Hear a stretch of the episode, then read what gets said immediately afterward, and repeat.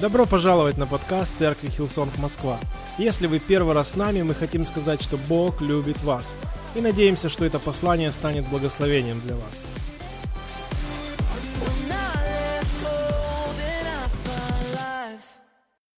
Я хотел бы сегодня, говоря о пробуждении, говорить и к нашей церкви, но и к каждому человеку. Если вы в гостях, если вы впервые, добро пожаловать в церковь.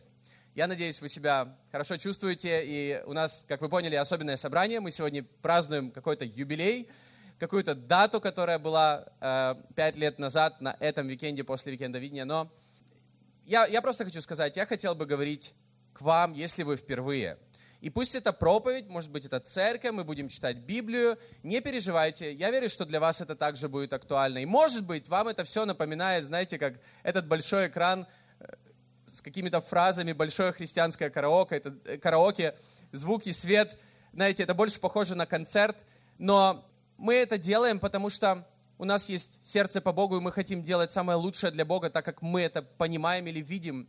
И, возможно, вокруг вас много людей, но это обычные люди, которые верят в Бога, который создал нашу Вселенную, каждого из нас, который любит нас, который знает нас, и который за нас. Аминь. Я хотел бы сегодня обращаться также к лидерам церкви, к нашей команде лидеров церкви, к волонтерам, к родителям, к Young and Free молодежи, к бизнесменам, к студентам, к каждому человеку. И я хочу сказать простую мысль, и это то, о чем я хотел бы продолжать говорить в эти 30 минут. Не пропусти свое пробуждение. Не пропусти свой момент с Богом, который Бог делает прямо сейчас – и я верю, что это уже здесь. Не пропусти пробуждение в своей жизни. Или в сферах жизни, которая, как тебе кажется, какая-то там разруха, или бардак, или это, возможно, похоже на пустыню. Или есть ситуации, в которых тебе кажется, что как будто у тебя уже не хватает сил с этим бороться, либо ты вот-вот сдашься. Я хочу сказать тебе, не пропусти пробуждение в этой сфере жизни, которое может сделать Иисус, которое может сделать Бог, всемогущий Бог.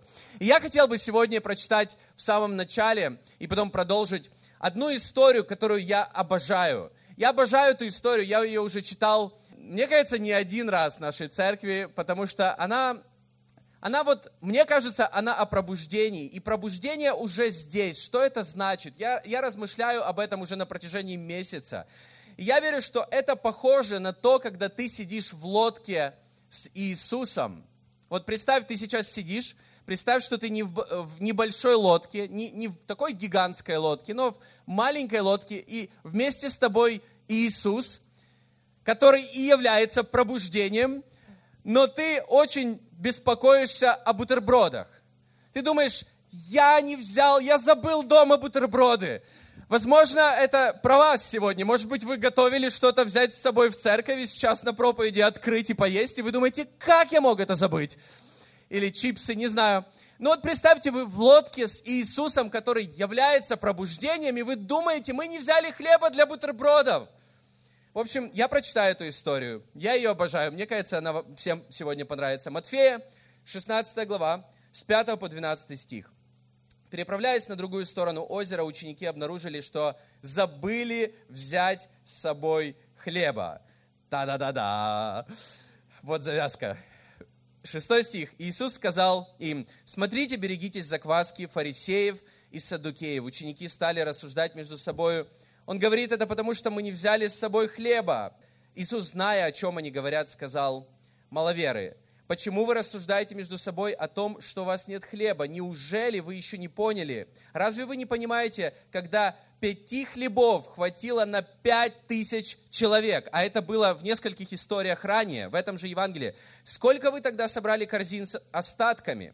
А сколько корзин остатков вы собрали, когда четыре тысячи мужчин вы представляете вообще это количество мужчин? Наелись семью хлебами, потому что Иисус их приумножил. Как вы не можете понять, что говоря, берегитесь закваски фарисеев и садукеев, я говорю не о хлебе. Тогда ученики поняли, что он предостерегал их не от закваски, которую кладут в хлеб, а от учения фарисеев и садукеев. И я хотел бы сегодня об этом поговорить, потому что мне кажется, это что-то важное, чего предостерегал Иисус Библия предостерегает нас от каких-то вещей, и Иисус постоянно предостерегал от каких-то вещей. И если вы посмотрите через Евангелие, от чего больше всего предостерегал Иисус своих учеников, то, наверное, чаще всего Он говорил именно о фарисеях и садукеях. Не о внешних вещах, которые не нужно делать верующим людям, например, сколько нужно пить или не нужно пить, сколько нужно есть или не нужно есть, что есть, как есть, какими умытыми или неумытыми руками, как одеваться. Он не об этом всем предостерегал, он больше всего предостерегал о вот этих фарисеях и садукеях, потому что Иисус, как Божий Сын, он пришел к людям, и он пришел в первую очередь к ним, к религиозным людям, и они не поняли, что пробуждение уже здесь. Они как бы упустили свой момент, они его ждали тысячи или столетиями, да в принципе несколько тысяч лет, и они упустили этот момент, и Иисус говорит, осторожней, не будьте как они, не пропусти свой момент пробуждения сегодня. И вот о чем здесь конкретно говорит, говорится. Они говорят, мы не взяли хлеб, но тот, кто с нами в лодке, вот ты сейчас сидишь, представь, рядом с тобой или впереди тебя сидит Иисус. Но рядом с тобой тот, кто приумножает хлеба, что всем достается и еще с избытком остается. У меня не хватает финансов, но в моей лодке тот, кто благословляет до тысячи родов вперед. Как вообще такое возможно? но у меня, возможно, не хватает финансов. Или ты скажешь, у меня не хватает веры, или ты чувствуешь, у меня не хватает веры, но, но в твоем сердце ты веришь в того, кто является источником веры. В, послании к евреям говорится, чтобы мы непрестанно на него смотрели, потому что он источник, он, он начало, и он совершитель веры в нашей жизни – у меня не хватает, возможно, сил победить какого-то великана в своей жизни, что бы это ни было. Послушай, но в твоей лодке тот, кто может все абсолютно. Тот, чье имя обозначает начальник воинств небесных, то есть все Божьи там ангелы, он, он главный среди них, и он в твоей лодке сейчас. У меня не хватает, возможно, мудрости в каком-то вопросе. И мы часто, мы все эти вопросы, вот все, что я говорю, мне кажется, мы все где-то, у нас есть, знаете, вот эта борьба, когда мы это чувствуем или мы это видим, и, может быть, тебе прямо сейчас не хватает мудрости в каком-то вопросе, и ты думаешь, надо бы Соломону позвонить, звонок другу. Но послушай, в твоей лодке тот, в ком так какая мудрость! И Иисуса самые умные люди того времени постоянно пытались подловить на слове или задать ему такую задачу или такую загадку, из которой он не выкрутится, но он всегда находил такие ответы, что люди просто замолкали. У него в практичных вещах была такая мудрость, что люди ничего не могли сказать в ответ. И этот, этот тот, кто является пробуждением, возможно, в сфере мудрости, он в твоей лодке. Поэтому, когда здесь говорится о хлебе, я верю, что Библия описывает хлеб в Новом Завете. Хлеб – это как ответ на наши ежедневные нужды. И у нас есть нужды. Мы приходим, возможно, ты пришел в церковь, у тебя есть эти нужды. Но Библия называет его, Иисуса Христа, как хлеб с небес. То есть Он ответ с небес на те нужды, которые есть в твоей жизни, и Он с тобой в лодке, Он вместе с тобой, Он в твоей жизни. Мы говорим такую фразу, Он ближе, чем мы себе представляем. Вау! И это так похоже на всех нас. И бывает часто, что мы из-за волнения о каких-то вещах, мы можем упускать какой-то момент пробуждения с Богом, или когда Бог, Он есть в нашей жизни, мы верим в Него – но из-за волнения о каких-то вещах мы можем просто, знаете, потерять, где-то потерять внимание по поводу Бога и того, что Он хочет сделать или Он хочет нам сказать, а всегда перед тем, как Он что-то делает, Он говорит. Поэтому я верю, что проповедь это, такая, это, это важное время, и вообще время, когда мы читаем Библию и проповедь, это такое важное время перед тем, как Бог будет что-то делать в нашей жизни на этой неделе. Потому что всегда перед тем, как Бог что-то делает, Он говорит. И я молюсь, чтобы сегодня Иисус был твоим пробуждением. Я верю, что когда мы провозглашаем эту фразу «пробуждение уже здесь», это об Иисусе. Это пробуждение, это и есть Иисус. Но вот еще раз возвращаясь к этим фарисеям и садукеям или религиозным людям, они пропустили пробуждение в своей жизни. Как они могли? Они были такие умные. Они знали Библию, они знали закон настолько, что они могли его цитировать. Они были умные, образованные. Они знали, знаете, как все ответы, все правильные ответы. Кто, кто понимает, о чем я? Когда, знаешь, вот есть люди, или, возможно, ты уже прожил достаточно, когда ты, знаешь, вот, ты понимаешь, вот, это все правильные вещи, я знаю уже ответы на эти вопросы. Но даже с этим знанием можно пропустить момент пробуждения в своей жизни сегодня. В Евреям 13 главе 8 стихе написано, Иисус Христос вчера и сегодня и вовеки тот же. Тот же, Он тоже пробуждение сегодня, который был вчера. Поэтому Иисус, твое пробуждение не вчера, не пять лет назад, не 12 лет назад, сегодня – и давайте верить, что это будет сегодня. Давайте верить, что Бог будет делать сегодня то, чего Он, возможно, не сделал еще вчера, но Он ждал этот день, чтобы делать все новое в твоей жизни. И Иисус говорит, не переживай ты по поводу вина, когда так много христиан общаются, сколько можно пить вина. Ты знаешь, самое важное, не быть настолько религиозным человеком, чтобы пропустить в этот момент свое пробуждение от Иисуса Христа, который рядом с тобой в лодке, который прямо рядом с тобой, и у которого есть ответ на каждую нужду, которая есть вокруг нас или в этом мире. Когда Иисус пришел в мир, иудеи не поверили в Него. Хотя Он не просто пришел в мир, и Он ходил, знаете, футболкой «Спаситель» я спаситель. Он, он исцелял людей. Он в прямом смысле, он воскрешал людей. Он поднимал людей из таких ситуаций, когда люди были глухие, немые, они не могли ходить. И Иисус становился настоящим пробуждением в жизнях этих людей, но в жизни религиозных людей, и это от них зависело. У них почему-то был такой образ жизни, такое мышление, когда это не работало. Иисус был так же близко к ним, как и к остальным, но они пропустили этот момент пробуждения. Они, знаете, знали ответы на все вопросы, но, пробуж... но, но пропустили главный ответ в своей жизни. Иисус Христос. И я размышлял на этой неделе об этом и написал пять мыслей, как возможно бесконечно ждать пробуждения. Если вам интересно, как можно бесконечно ждать пробуждения. Вот от этого момента, и знаете, такой вот э, знак бесконечности. Вот пока будет Вселенная существовать, этот мир будет, вот можно это все время ждать пробуждения и не дождаться. Но зато знать все ответы на все вопросы. Очень просто. Пробуждение можно ждать бесконечно. Записывайте. Первое. Держась за прошлое. Второе. Оставаясь в зоне комфорта, не делая свой следующий шаг веры, боясь ошибаться и недооценивая самого себя. Я хотел бы немного об этом сказать еще. Держась за прошлое.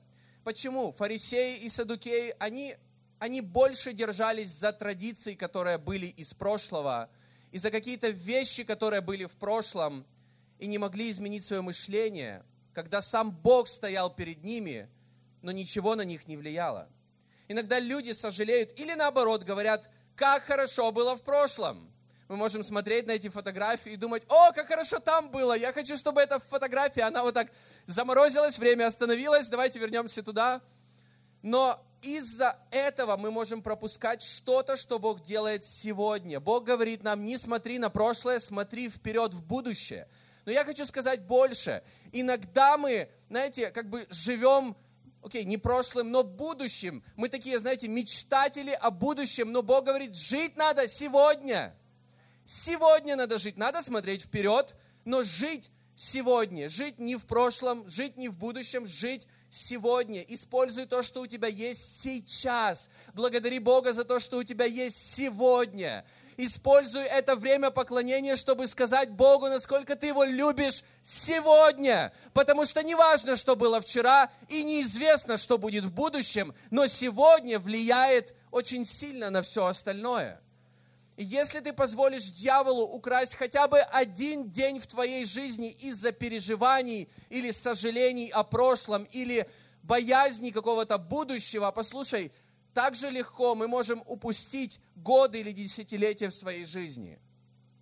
Когда мы так сильно переживаем о хлебах или о каких-то вещах, которые, казалось бы, нужны и важны, эти бутерброды, но, но важнее это сам Господь, который есть в нашей жизни, и Он может быть центром и может, может быть главным. Второе, Коринфянам, 6 глава, 2 стих. «Ибо сказано, во время благоприятное я услышал тебя, и в день спасения помог тебе. Вот теперь время благоприятное, вот теперь день спасения». Здесь процитировано э, стих из Ветхого Завета, из Исаии, но потом говорится, так вот, знаете, о чем там говорилось? Вот а теперь, вот а сейчас, вот об этом дне, вот об этом дне там говорилось, о 24 февраля 2019 года. Бог тебе поможет. Бог с тобой, Бог тебя спасет, Бог проведет через твою ситуацию, какая бы она ни была. Он с тобой, Он, он в твоей лодке. И я не хочу упустить мой день сегодня, чтобы или во время собрания, во время поклонения, во время проповеди упустить то, что я могу сказать Богу, упустить то, что я могу получить от Бога. Я не хочу сегодня упустить тот момент, и я хотел бы ободрить всех родителей – не упусти сегодня тот момент, чтобы посмотреть своему ребенку в глаза и сказать, как я тобой горжусь и как я тебя люблю. Потому что то, что было вчера, это важно, но важно не упустить этот момент сегодня. Потому что, может быть, это сегодня принесет пробуждение в твои взаимоотношения с детьми, с твоими детьми. Я не хочу упустить момент сегодня, чтобы сказать своей жене, какая она замечательная и потрясающая, не со сцены, а после этого – потому что это мой момент сегодня, и это строит мои взаимоотношения с моей женой. Но также это касается и Бога, поэтому сегодня это супер важно. Каждый момент, он важен. Но эти переживания по поводу каких-то ситуаций, которые происходят вокруг нас, они могут воровать вот эти важные моменты. Воровать самые важные моменты которая касается и отношений в семье, и отношений с самыми близкими людьми, и в конце концов даже в отношениях с Богом, я выбираю отпускать прошлое. Я хочу посоветовать это тебе. Отпускай прошлое. Не держись за него. Мы держимся за Христа, мы держимся за, за надежду, которая проповедуется в Библии, но отпускай прошлое. Я хочу сказать, отпускай ошибки, которые были в прошлом. Отпускай тот опыт, который был в прошлом отпускай предрассудки, отпускай неудачи. Сегодня все новое. Сегодня Бог говорит, я с тобой. Сегодня мое пробуждение уже здесь. Аминь. Давайте верить, что сегодня Бог может делать все новое. И в Библии об этом говорится неоднократно. Бог говорит, я делаю все новое. Когда Он это делает? Сегодня, сейчас. Оставаясь в зоне комфорта, я говорил, и снова-таки, когда я размышлял о фарисеях и садукеях, они пытались жить так, как им уже было комфортно. Они были, они даже закон так объясняли людям, чтобы это было комфортно им, неважно, как остальным, но это было комфортно им. Они не хотели ничего менять в своей жизни, они как привыкли, так и старались сделать. И я всегда повторяю такую вещь, опасайся комфорта. Опасайся в своей жизни комфорта, потому что комфорт это не твой друг. Комфорт – это враг развития, успеха и роста. И мне кажется, многие люди, особенно когда приезжают в Москву, приезжают не для того, чтобы успокоиться, но для того, чтобы расти, для того, чтобы двигаться вперед, для того, чтобы делать новые шаги в вере. И комфорт – это то, что нам мешает. Евреям 12 глава 1 стих написано, «Итак, нас окружает, друзья, целое облако свидетелей, поэтому давайте сбросим с себя, сбросим с себя что мешает нам бежать, а также грех, легко запутывающий нас в свои сети, и будем терпеливо преодолевать отмеренную нам дистанцию. Апостол Павел сравнивает в нескольких местах в Новом Завете христианскую жизнь со спортивными соревнованиями. И я верю, что это так на самом деле похоже на спортивное соревнование. В синодальном переводе вот это слово «дистанция», оно звучит как «поприще», а поприще на греческом обозначает состязание, борьба, соревнование или сражение. Мы не призваны сражаться или соревноваться друг с другом одна церковь с другой. Нет, мы призваны верить друг друга, ободрять друг друга, потому что мы в одной команде, мы в одной лодке в конце концов.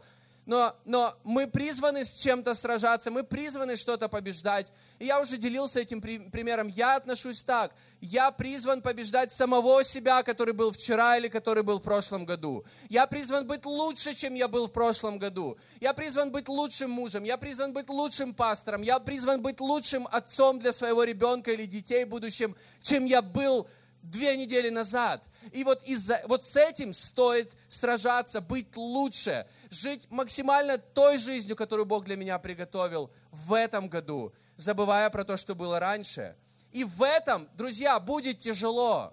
В этом нужно сражаться, нужно работать над собой, нужна какая-то дисциплина, не какая-то, а нужна постоянная дисциплина. Это то, как спортсмены становятся лучше – мы в основном читаем о лучших спортсменах, а не худших. Так вот, любой спортсмен, который чего-либо добился, он бы не добился без такого друга, как дисциплина.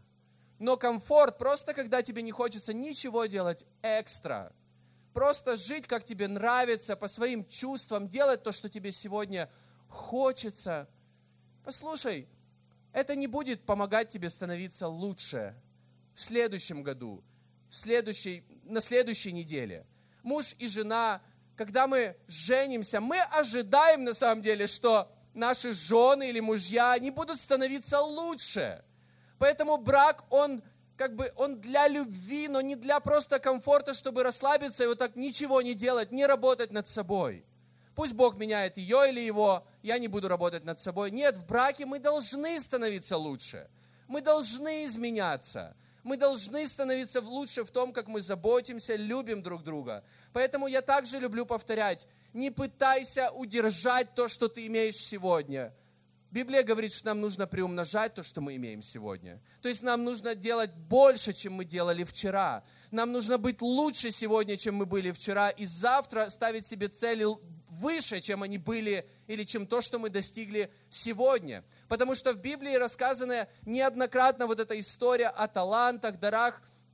И когда Бог доверял что-то людям, и те люди, которые ничего не делали, они только теряли, но те люди, которые старались приумножить, старались расти, они приобретали еще больше. Поэтому Бог дает нам все. Я верю, Бог дает нам все. Это классное отношение к жизни, что все, что у меня есть, это от Бога.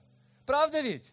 Все, что у меня есть, это от Бога. Но то, что мы можем с этим делать, мы можем этим служить другим, мы можем это сеять ради пользы других, мы можем это еще больше использовать для того, чтобы принести, или, не знаю, чтобы были сокровища не только в моей жизни, но на небесах.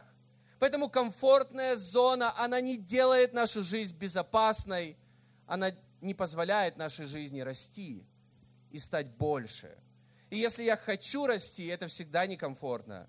Это немного даже больно. Поэтому мы чаще всего растем под давлением. Под давлением иногда люди становятся лучше.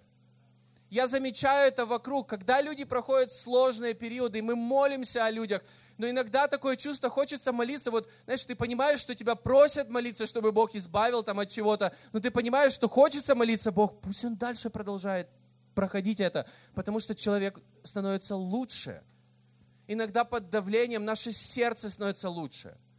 С другой стороны, люди, у которых, которым Бог дает какую-то благодать или благословение, иногда, просто держась за это благословение, становится хуже.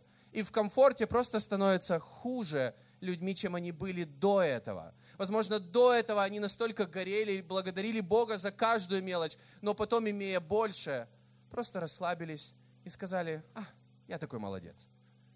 Но нам нужно всегда доверять Богу и всегда знать, что все, что у нас есть, это от Бога. Ты не был призван к легкой или комфортной жизни с Иисусом. Ты был призван к великой жизни с Богом. И я верю, что это относится реально к каждому человеку из нас. Нет здесь, которых Бог призвал к великой жизни, а всех остальных просто, чтобы они смотрели на Него – нет. Бог призвал каждого из нас к великой жизни с Богом. И для этого нам нужно работать над собой. Нам нужно опасаться комфортной жизни.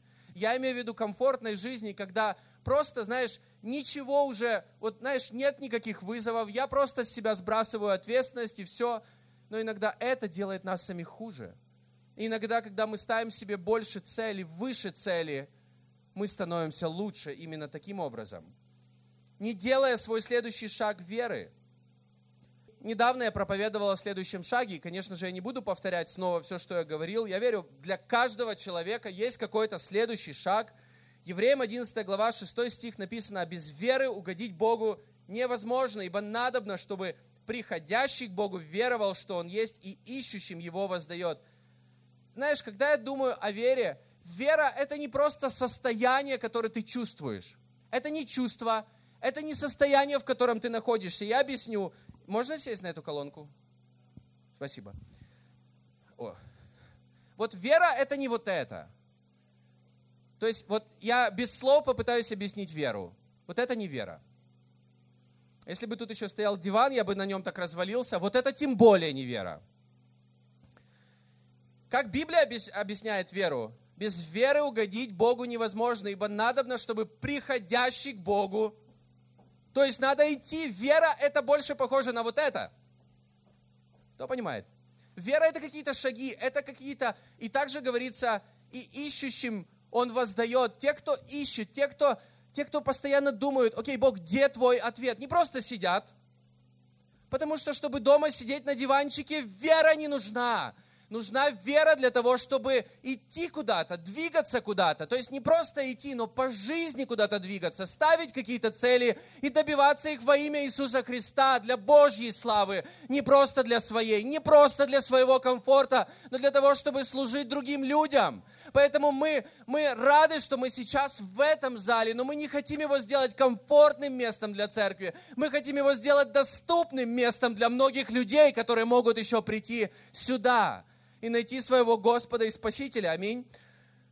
Для меня жизнь веры – это следующее. Это как в Луки говорится, Луки 11 глава 9-10 стихи. «Я скажу вам, просите, и дано будет вам, ищите и найдете, стучите и отворят вам, ибо всякий просящий получает, ищущий находит, и стучащему отворят».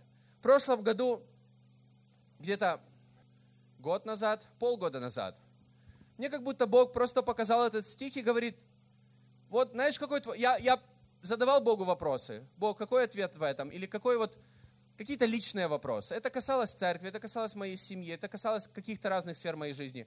И вот я получил этот ответ. Вот этот ответ. Ну как бы Бог, это не ответ. То есть ответ проси, ищи и стучи. Потому что тот, кто продолжает просить, даже когда он попросил и нет ответа, но он продолжает просить. Я продолжаю просить о своих близких, которые не с Богом. Я продолжаю искать какие-то вещи или ответы на какие-то вопросы, которые я еще не нашел.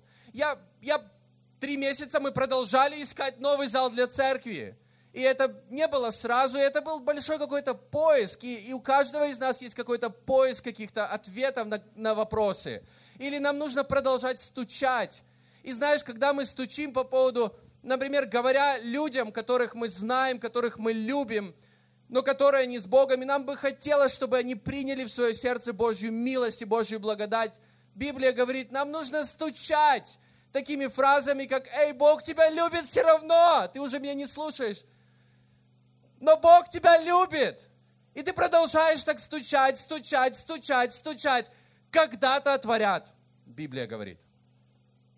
Даже Бог это делает как долго Он иногда стучится в наше сердце, чтобы мы хоть что-то поняли, что Он пытается нам сказать. У меня это было часто и много в жизни.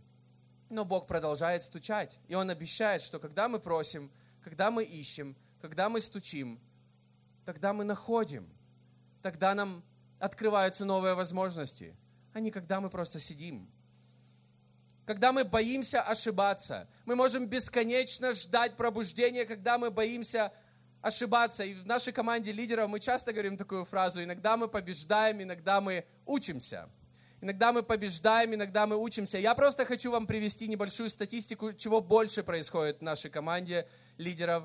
Мы больше учимся. Мы реально, на самом деле, по жизни иногда побеждаем, но большую часть жизни учимся. Поэтому, если это про вас – Расслабьтесь, это про всех нас. Но знаете, почему мы иногда побеждаем, и у нас реально что-то получается? Потому что много, когда у нас не получается, и мы работаем над собой и пытаемся быть лучше. и потом у нас что-то да получается. И если мы боимся, что у нас что-то не получится, послушай, мы боимся роста, или мы боимся стать лучше. Иисус говорил часто людям, которые сидели, не могли ходить, Он говорил, вставай, поднимайся. Если у тебя что-то не получилось в жизни, но ты знаешь, что Бог тебя к этому призвал, вставай, поднимайся вперед. Иди, давай вставай. Сегодня новый день, сегодня день спасения. Поднимайся вперед. Вот что Иисус говорит. Нельзя просто бояться ошибаться. Но я прочитаю два стиха из притчи, которые нам покажут что-то очень важное.